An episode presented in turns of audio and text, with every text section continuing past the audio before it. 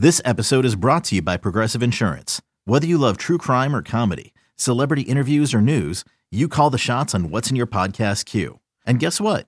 Now you can call them on your auto insurance too with the Name Your Price tool from Progressive. It works just the way it sounds. You tell Progressive how much you want to pay for car insurance, and they'll show you coverage options that fit your budget. Get your quote today at progressive.com to join the over 28 million drivers who trust Progressive. Progressive Casualty Insurance Company and Affiliates. Price and coverage match limited by state law.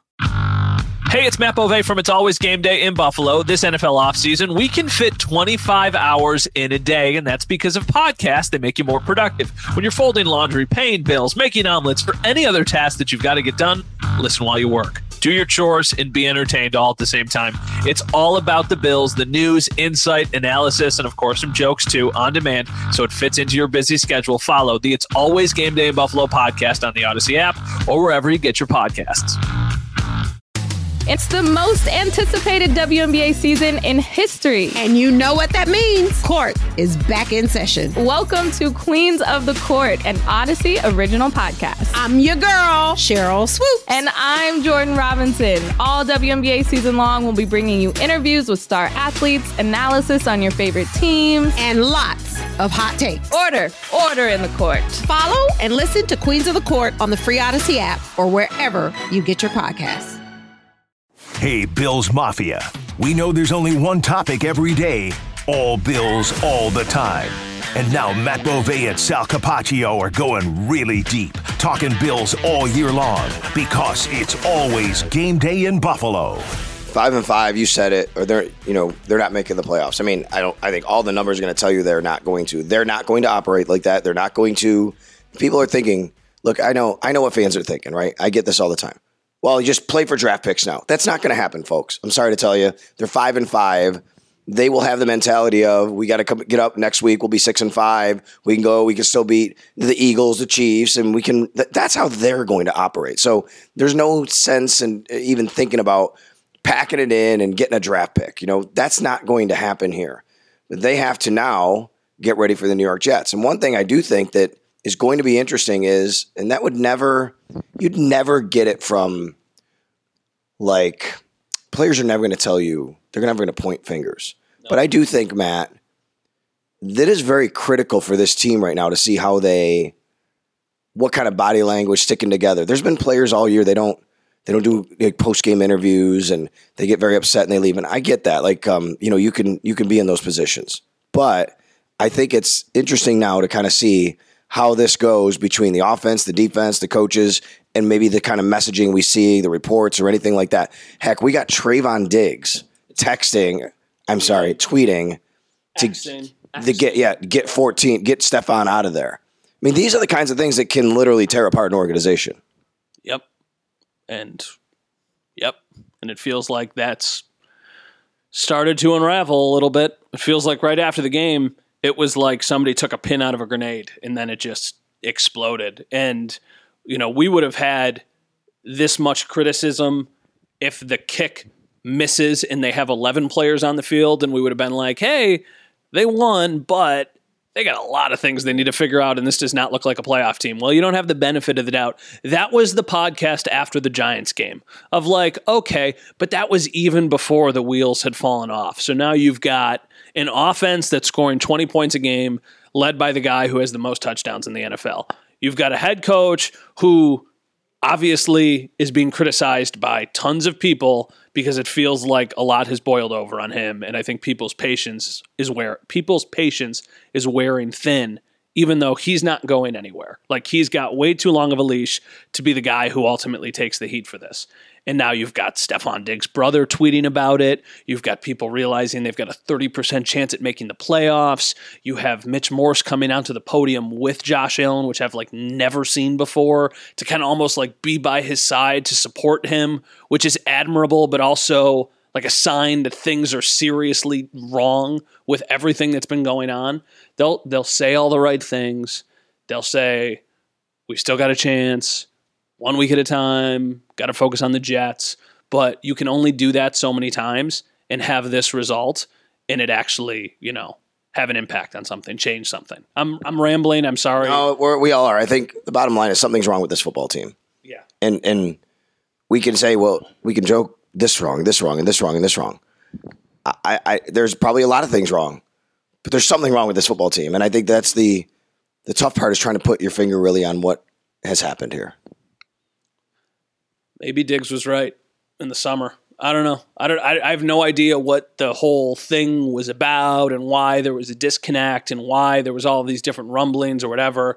But it's weird to me that his brother is taking a shot at the organization right when things start to like hit rock bottom to try and dig them into a deeper hole. Like obviously Trevon knows how Stefon feels. So that to me is a clear indication that Stefon Diggs is once again not happy with things that are going on. And I would imagine that is a continuation of all of the things that he was unhappy about, whatever those were in the offseason. And I think a lot of people were like, oh, diva wide receiver, of course, you know, typical, want attention, always wanted to be talking about them.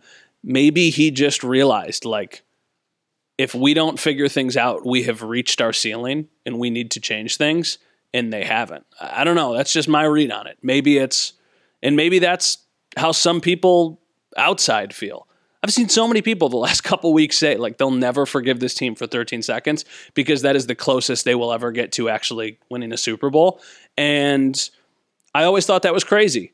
But a couple years removed from it and watching them let this season slip away, I absolutely understand where those people are coming from.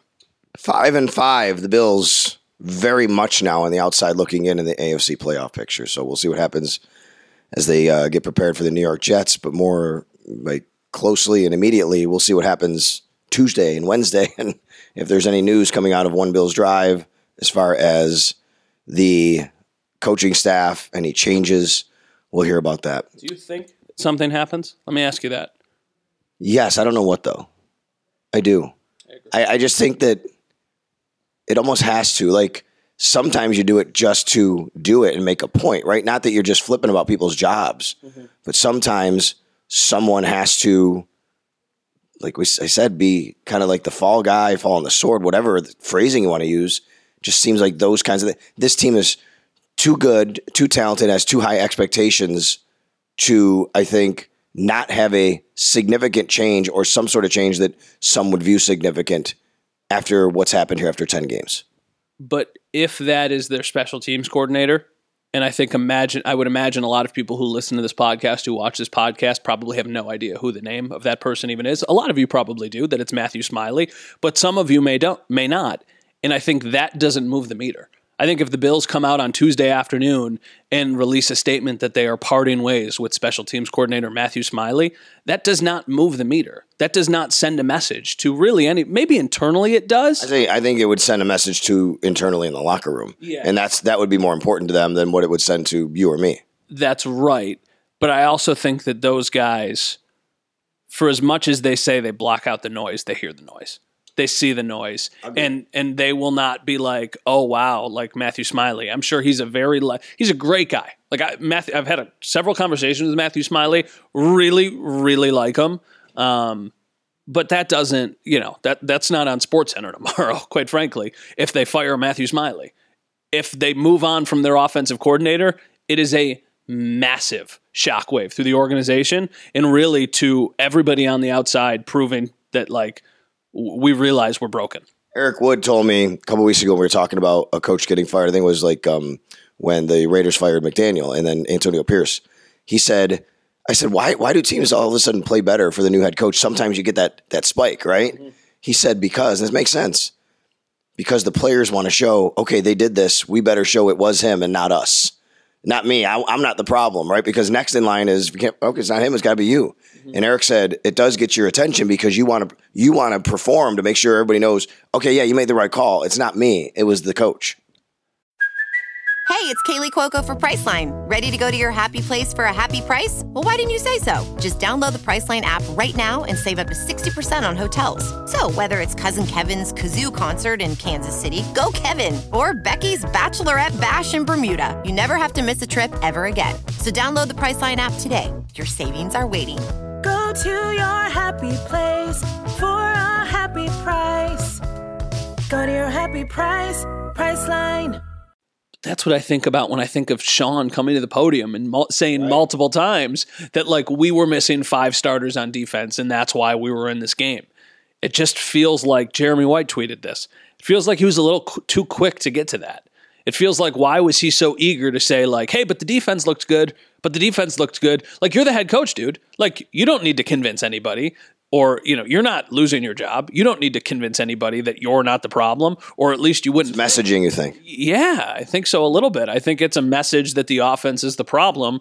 And if that's how they feel, which I think it is how they feel, then I think it's valid or possible that we see change.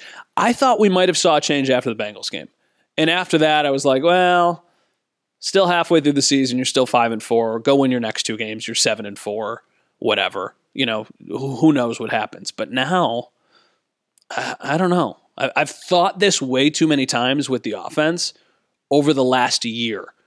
I ha- I remember having specifically this thought after the Browns game in Detroit, where they started super slow, and I was like, this offense just does not look like they have it. And then in that game, they figured it out and they won. And then the next game, the offense looked slow, but they still did enough and they won against the Lions. And then kind of they hit their stride again.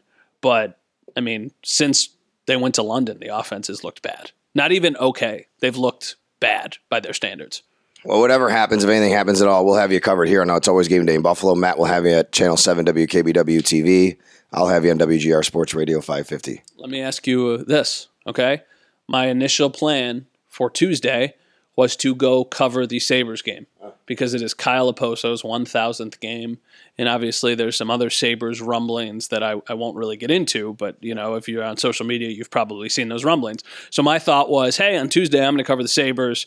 And When we uh, talk about PK, we don't mean the, the penalty kill. no, we don't talk about the penalty kill. Okay. South Buffalo understands what I'm talking about. So my thought was that I'm going to go cover the Sabres game. I don't know if I can do that now. I, I don't know if I can go to the Sabres game because I'm worried I'm going to miss big Bills news. Well, I think if anything happens, we would, would you'd know probably before then. You can make a decision. That's why you got the great Brianna yeah, over at oh, your station sure. and Michael and all those people. Yeah, no, everybody's great and they will all absolutely handle it, but it's like FOMO. it's like major FOMO. I really do not like when I am out of the loop when something big happens.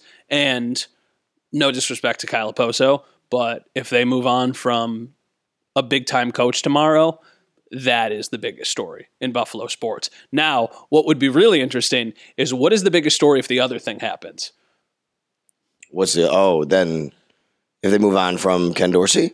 Or if they sign that hockey player. Oh, yeah. Yeah. That'd be, listen, um, some good PR coming out tomorrow morning. At, By the way, by the way, hey Kyle Okposo, congratulations on your thousandth game. Now go play the Boston Bruins, who basically are unbeatable almost. It seems like. yeah, could you imagine they lose tomorrow like four one after this game tonight? Oh, they might. They could very well. And everybody's just like, when do the bandits start? Yeah, right. I know, right? Um, well, my advice is go to your Sabres game, do what you've got to do because you can't just wait around for something to happen that might not happen. Let me say this: you said that you think it's going to happen. something. I don't know what. Something. I mean, it could be a position coach for all I know. It could be something in the organization. Adam Henry or something. You think it's going to happen. I said I think it happens, but the more we have this conversation, the more I think nothing happens. I don't know why. They typically don't operate that way, I know. I know. but maybe now's the time. I mean, you know that that's yeah, but that's typically not something this organization does. All right, well, get some sleep, drive home safe. Look at you, look at you. He's yawning right here, and it's always game day in Buffalo. 1:10 a.m. and I got a flight back to Grand Island to catch from Orchard Park. So I'll get home at two o'clock. I'm gonna listen to. I, I cannot expose myself to any talk radio on the Bills on the way home. No, no, I get it. By the Bills lost a game where they only gave up 300 yards and 4.2 yards a play total. Unbelievable. They almost won a game with four turnovers. It's incredible. Incredible. Well, I guess it shouldn't be anymore with this team. Something's wrong. Let's see if they figure it out before next week. Let's see what they figure out to try and do about it on Tuesday or Wednesday. For Matt, I'm Sal. Thanks for tuning in. Thanks for watching. It's always game day in Buffalo.